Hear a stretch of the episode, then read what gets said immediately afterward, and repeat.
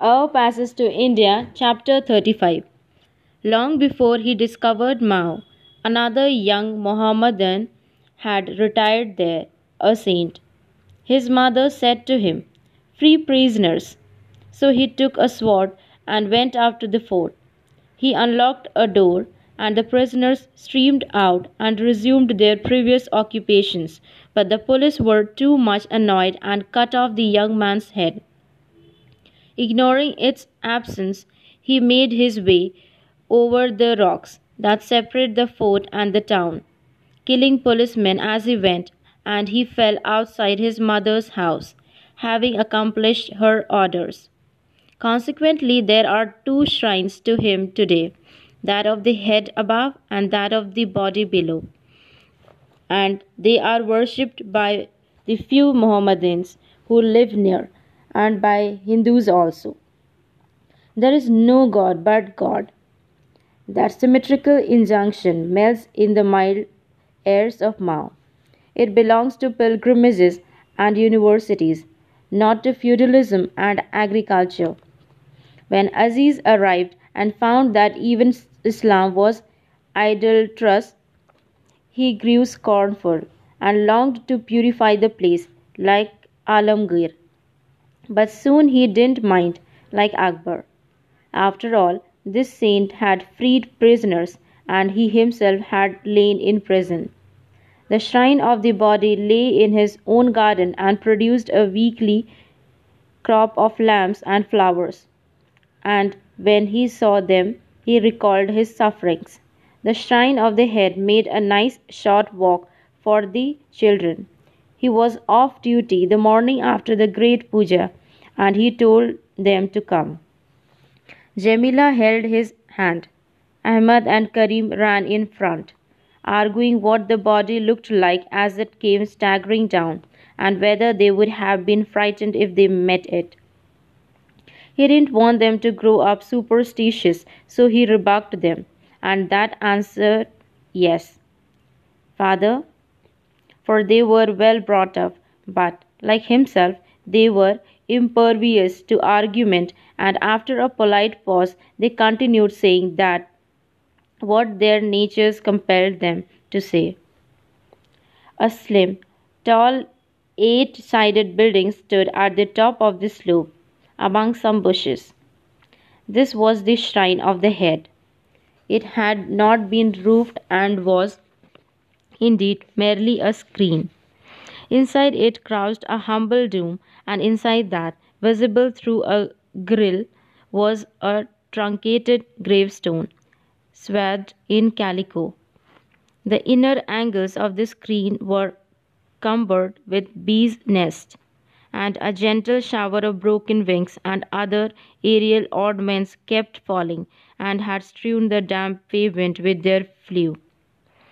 Ahmad, apprised by Muhammad Latif of the character of the bee, said, They will not hurt us, whose lives are chaste, and pushed boldly in.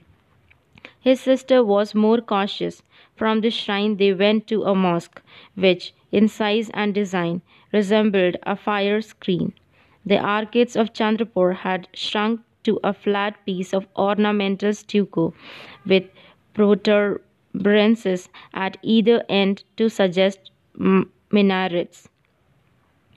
The funny little thing didn't even stand straight, for the rock on which it had been put was slipping down the hill. It and the shrine were a strange outcome of the protest of Arabia. They wandered over the old fort, now deserted, and admired the various views. The scenery, according to their standards, was delightful. The sky grey and black, bellyfuls of rain all over it, the earth poked with pools of water and slimy with mud. A magnificent monsoon, the best for three years, the tanks already full, bumper crops possible. Out towards the river, the downpour had been enormous. The mails had to be pulled across by rope. They could just see the break in the forest trees where the gorge came through, and the rocks above that marked the site of the diamond mine. glistening with wet. Close beneath was the suburban residence of the junior Rani, isolated by floods, and Her Highness, lax about purdah, to be seen paddling with her handmaidens in the garden and waving her sari at the monkeys on the roof. But better not look close beneath, perhaps not towards the European guest house either. Beyond the guest house rose another grey green gloom of hills, covered with temples like little white flames. There were over two hundred gods in that direction alone, who visited each other constantly and owned numerous cows and all the betel leaf industry, besides having shares in the Asirgarh motor omnibus. Many of them were in the palace at this moment, having the time of their lives. Others, too large or proud to travel, had sent symbols to represent them. The air was thick with religion and rain. Their white shirts fluttering. Ahmed and Karim ran about over the fort, shrieking with joy. Presently they intersected a line of prisoners who were looking aimlessly at an old bronze gun. Which of you is to be pardoned? they asked for tonight was the processions of the chief god, when he would leave the palace, escorted by the whole power of the state, and pass by the jail, which stood down in the town now. As he did so, troubling the waters of our civilization, one prisoner would be released, and then he would proceed to the great Mau tank that stretched as far as the guest house garden, where something else would happen some final or subsidiary apotheosis, after which he would submit to the experience of sleep. The Aziz family did not grasp as much as this, being Muslim, but the visit to the jail was common knowledge. Smiling, with downcast eyes, the prisoners discussed with the gentry their chances of salvation. Except for the irons on their legs, they resembled other men, nor did they feel different. Five of them, who had not yet been brought to trial, could expect no pardon, but all who had been convicted were full of hope. They did not distinguish between the god and the Raja in their minds. Both were too far above them. But the god was better educated and ventured to inquire after his highness' health. It always improves, replied the medicine man. As a matter of fact, the Raja was dead. The ceremony overnight had overtaxed his strength. His death was being concealed lest the glory of the festival were dimmed. The Hindu physician, the private secretary, and a confidential servant remained with the corpse, while Aziz had assumed the duty of being seen in public and misleading people. He had liked the ruler very much, and might not prosper under his successor, yet he could not worry over such problems yet, for he was involved in the illusion he helped to create. The children continued to run about, hunting for a frog to put in Muhammad Latif's bed. The little fools.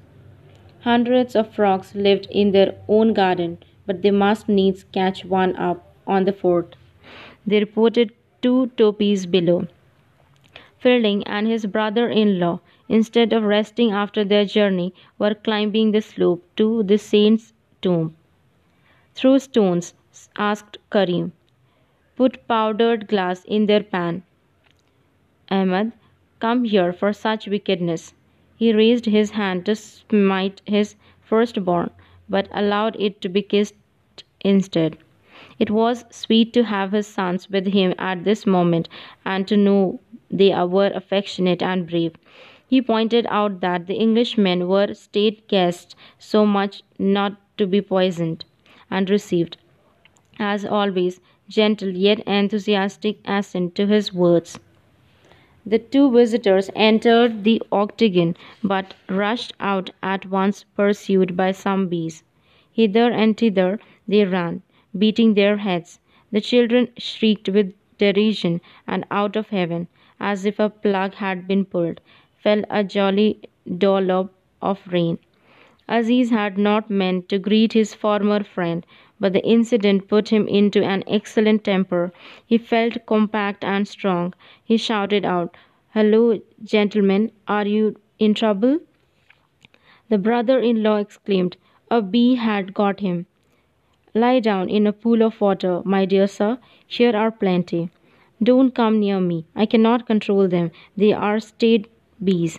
Complain to His Highness of their behavior. There was no real danger, for the rain was increasing. The swarm retired to the shrine. He went up to the stranger and pulled a couple of stings out of his wrist, remarking, Come, pull yourself together and be a man. How do you do, Aziz, after all this time? I heard you were settled in here. Fielding called to him, but not in friendly tones.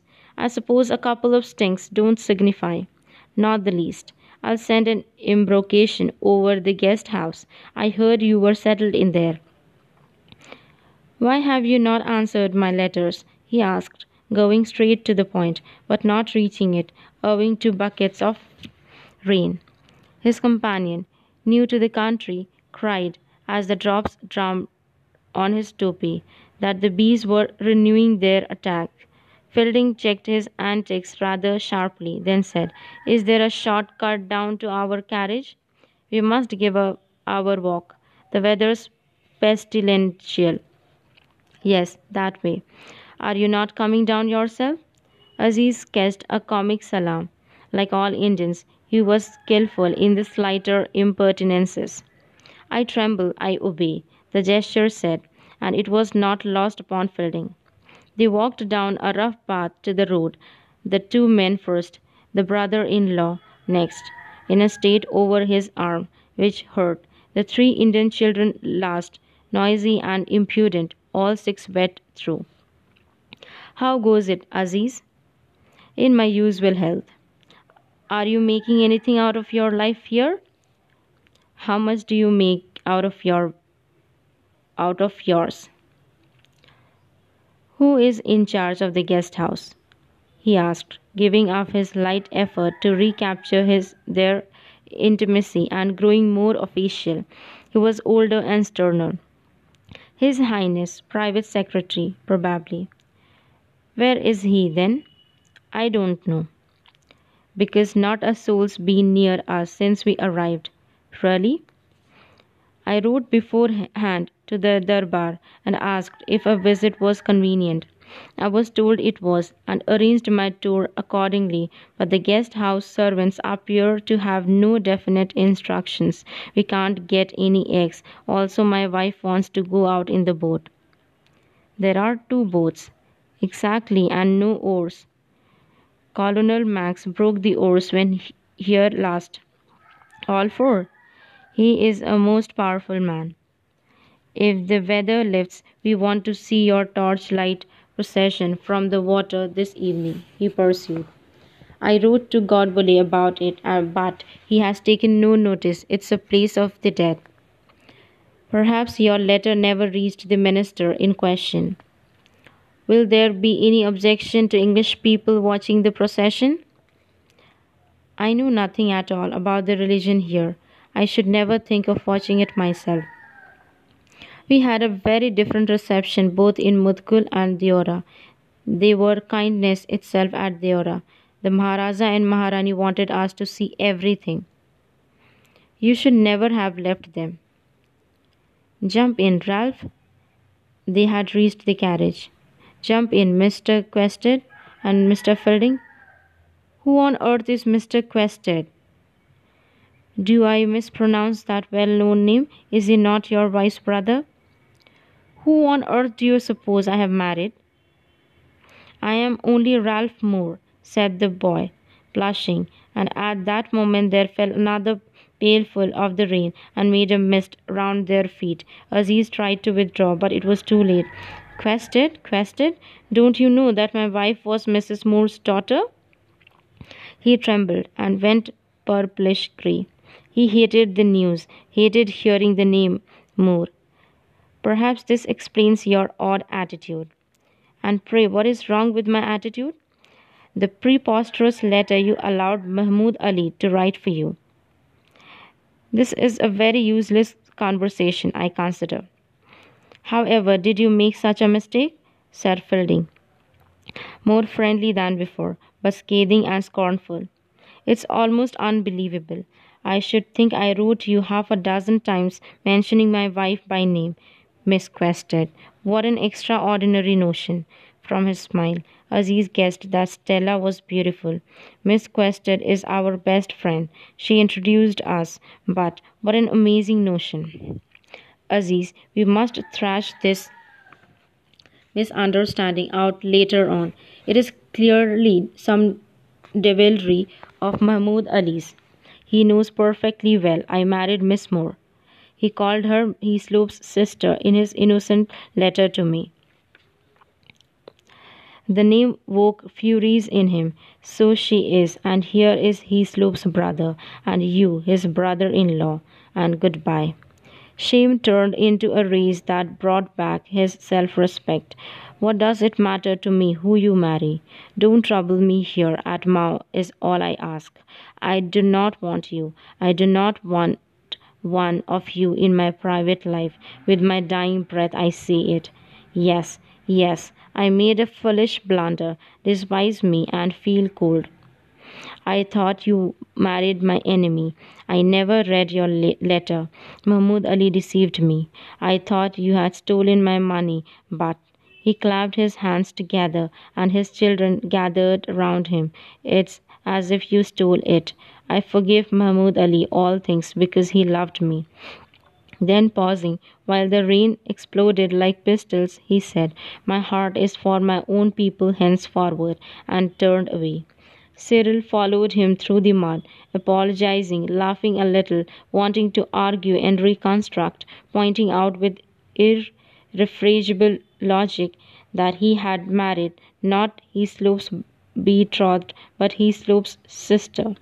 What difference did it make at this hour of the day? He had built his life on a mistake, but he had built it.